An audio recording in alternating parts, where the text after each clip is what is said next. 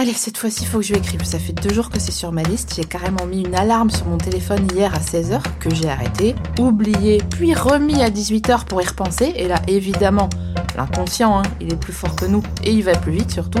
C'était l'heure de sortir Tennessee, donc pas le choix que de reporter. C'est quand elle a ressonné aux mêmes heures la fichue alarme aujourd'hui que là, je me suis grondée fort dans ma propre tête. C'est pas le tout de prendre, faut savoir donner aussi. Surtout que Jacques, je me suis dit, il mérite.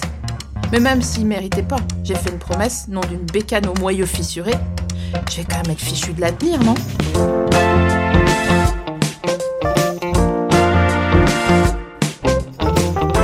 Les bonnes histoires. Johnny Forever.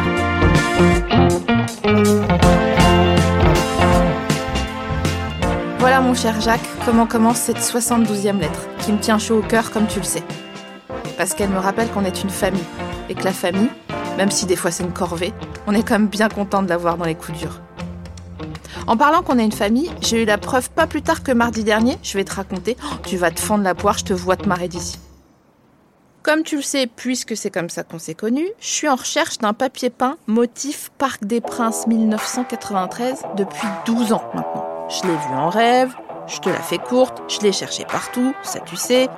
J'ai fini par maqueter tout ça sur Paint, sans grand succès, rire.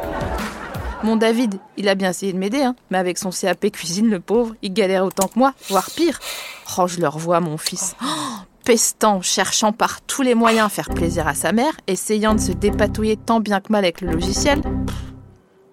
Tiens, à l'époque, je venais tout juste d'arrêter de fumer d'ailleurs parce que j'avais lu dans Voici que le taulier essayait de stopper la clope. Et je m'étais dit, eh, si lui le fait, moi aussi, hein. Quelque part, ça nous rapprochera, Johnny et moi. Dommage que j'ai pas eu ma Laetitia, moi. Ça aurait été plus facile. Moi non. Oh, j'étais affublée de mon mari là et David, mon fils, qui m'enguirlandait dès que je me rongeais les ongles pour oublier le manque. Bref, je m'égare. Oh, mon pauvre Jacques, à chaque fois c'est le même cirque. Je te commence une histoire et on se retrouve deux pages plus tard, moi toujours à digresser, toi pendu à ma lettre que tu dois tenir comme une préciosité là du bout des doigts pour pas salir à cause du cambouis des motos que t'as dû réparer aujourd'hui. Pressé d'avoir des nouvelles de ta vieille copine Ernestine. D'ailleurs, t'as réussi à avoir la Ducat qui avait un souci d'arbre à cam là?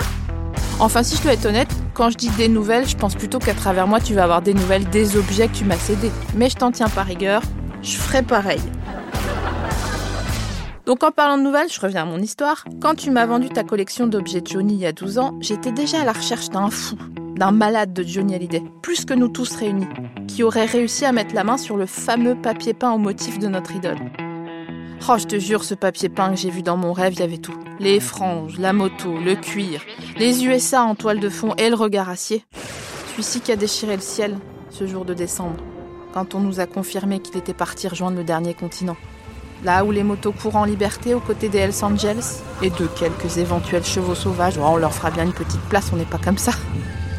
Bref, mardi dernier, je reçois une alerte Le Bon Coin d'un mec, un peu dans ton genre, tu vois, un mec qui a dédié le temps libre de sa vie à amasser les souvenirs de la vie d'un autre pour oublier que peut-être il n'aurait pas le temps de faire la sienne aussi bien que celle-là. Cède, fauteuil tapissé, Johnny, pièce unique, ça disait. Ni une ni onze. Je clique, je lis, je fais envoyer un message. En plus, le mec est à 1h30 de chez moi, coup de chance de folie, admets-le. Je commence à me préparer pour l'attente de la réponse. Des fois, les gens ont pas les notifs, ça peut être long, mais nous, faut croire qu'on n'est pas les gens. Hein. Parce que 20 secondes plus tard, peux que j'entends. C'était mon vendeur qui me disait de passer dans l'après-midi. Oh, ah, je me suis pas fait prier. Je me mets en route tellement vite que j'en ai carrément oublié mon sac à main. J'ai dû faire demi-tour dans l'allée. Bref, je fais ma route, j'arrive chez le bonhomme et c'est là que, oh là là, je tremble.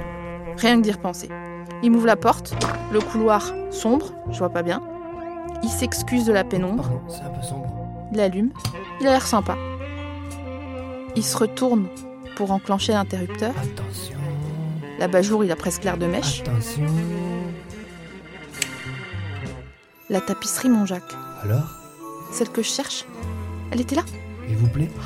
J'ai pleuré. Et qu'est-ce qui va pas? Il m'a promis de me laisser venir quand je voulais. Je lui ai pas pris le fauteuil, hein, parce que mon mari l'aurait fait chambre à part. Mais quand même, quelle belle famille ces fans de Johnny. hein. Bon, je te laisse. Il y a Tennessee qui gueule pour que je la sorte.